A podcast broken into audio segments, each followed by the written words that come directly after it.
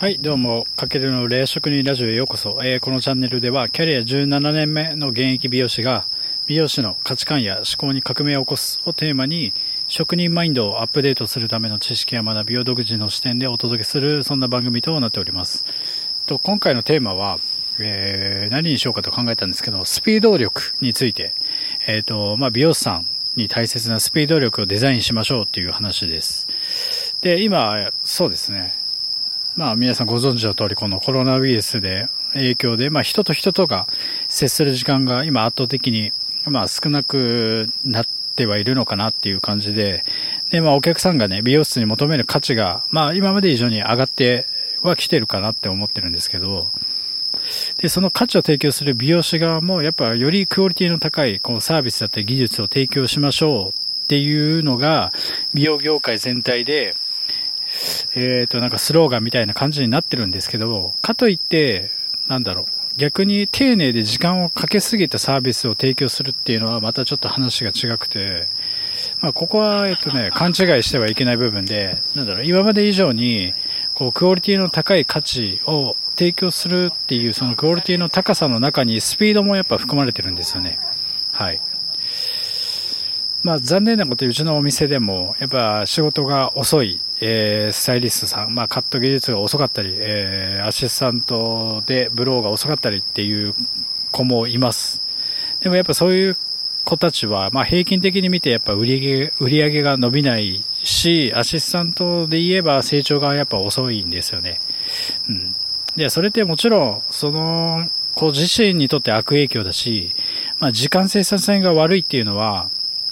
まあ、お客さんの大切な時間も奪ってるってことで、まあ、時間泥棒は、えっ、ー、と、三流美容師になっちゃうんですよ。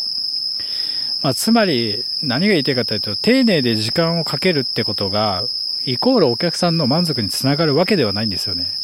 うん、ここは結構勘違いしちゃいけないところで、まあ、それは、なんだろう。こんだけ丁寧に時間をかけたんだから、あなたは満足でしょって返すのは、美容師側のエゴであって、それは押し付けになってしまうんですよね。それほどなんかこっちが見てて痛いものはないし、まあ、お客様がそれを100%求めてるかって言ったらまたそうじゃないと、僕は感じるんですよ。うん。まあ、それをね、えっ、ー、と、丁寧にゆっくりやってくれるっていうのがいいっていう方もいるんですけど、まあ、その場合は、なんだろう。その、そういう人っていう雰囲気を察して、臨機応変に対応していくために、やっぱその、スピードをコントロールすることが必要で、ではそのコントロールするためにも、まずはこう、スピード力を鍛えるのがやっぱ大事ですよね。速い、えっ、ー、と、スピードが速いっていうのは遅くもすることができるんで、ただ遅い人って速くすることっていうことに対してコントロールができないので、えっ、ー、と、そこは大事ですよね。で、何から僕も雑誌で見たんですけど、あの、お金持ちも貧乏人もやっぱり1日24時間っていう時間は平等？なので、その、その24時間の過ごす時間の質がやっぱ違ってくると、この結果だったり成果っていうのもやっぱ変わってきます。これはまあ美容師に限らず、どの職業もそうだと思うんですけども、はい。じゃあどうやったらそのスピード力を鍛えるのかっていうところで僕が思ったのは、まあ、対策としては練習をしてやっぱ自信をつけてスピードアップするっていうことはまず大事ですよね。うん。なんかいくらスピードアップを心がけてもやっぱりその手が追いつかないと意味ないし、やっぱり練習することによってこうクオリティって上がっていくと思います。あとは根本的なやっぱこの時間に対する意識っていう思考を変えていくことがすごく大事で、それはやっぱ日常から訓練していくことが大切かなと。で、結論から伝えると多分ね、そのために大切なのが、まあまあ、日々の目標を決める。まあ、一日のスケジュールを決めるとか、予定を立てて、えっ、ー、と、スケジュールを組むとかっていうのはすごく大事かなと思ってます。それが結果的になんか技術的な部分でスピードを高めることも大事なんですけど、その、スケジュールを立てたり、なんだろう、目標を決める？一日の目標を決めるっていうところは、えー、すごく大事に意識したいところですよね。で、スピード力を極める、鍛えるってことは、こう仕事の生産性だったり、クオリティを高めることにもつながるので、えー、っと、すごく大事です。特にまあ僕の周りでもやっぱり経営者の人とか社長さんとか仕事ができるビジネスパーソンはなんだろう、スピード面に長けてるというか、やっぱ LINE の返信にしても異様に早いですよね。うん。そういう方たちって結構忙しいにもかかわらず、やっぱ LINE の返信が早いってことは、やっぱりある程度このスピードを意識してるからからこそなので、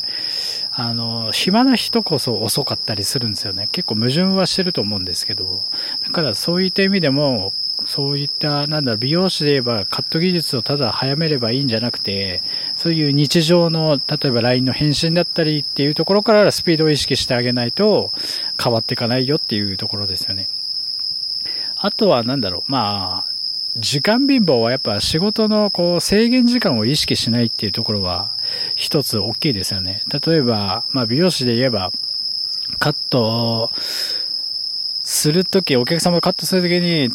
まあその度にタイマーをとえっ、ー、と、入れて何分かかったか、じゃあ次はこうしようとかっていうその時間の意識がすごく大事で、まあその制限時間を設けて、えっ、ー、と、やることを明確にすることで、スピードアップは、えっ、ー、と、増していくんじゃないかなと思います。まあ結論、まあ、まあ、まとめると、まあ一日のね、大半の時間をやっぱ仕事にやっぱみんなビジネスパーソンをね、使ってるわけなので、まあその中でも美容師で言えばお客様とこう接する時間の、まあクオリティをね、上げることで、まあその分手が空くじゃないですか。まあその空いた時間で、こう自分のなんかこれから達成させたいことだったり、えっ、と、目標に対して時間を使えるためにも、こうちょっとスピードのクオリティっていうのを上げるのが大事かなとう。うん。だから多くの人がね、そうやって過ごす時間の浪費からやっぱりしっかり脱出することがすごく大事で、まあ、それが、ひいては生産性の向上、あとは自分の価値、時間価値を高めることにつながっていきますので、ぜひその辺はちょっと意識していきましょう。はい。やっぱり制限時間をちょっと設けるってことはすごく大事かなと思うので、ぜひ今回はそんな話になります。まあスピードの話ですね。はい。技術的な部分は練習でカバーできるし、そうじゃない部分では日常からそのスピードを速めるっていう訓練を常に意識すること。まあ、だから、なんだろう、制限時間を設けたりすることがすごく大事ですので、ぜひちょっと今回の、えー、ちょっと気になったことを今回ラジオにしてみましたので、ぜひ取り入れてみてください。はい。では、かけるでした。また。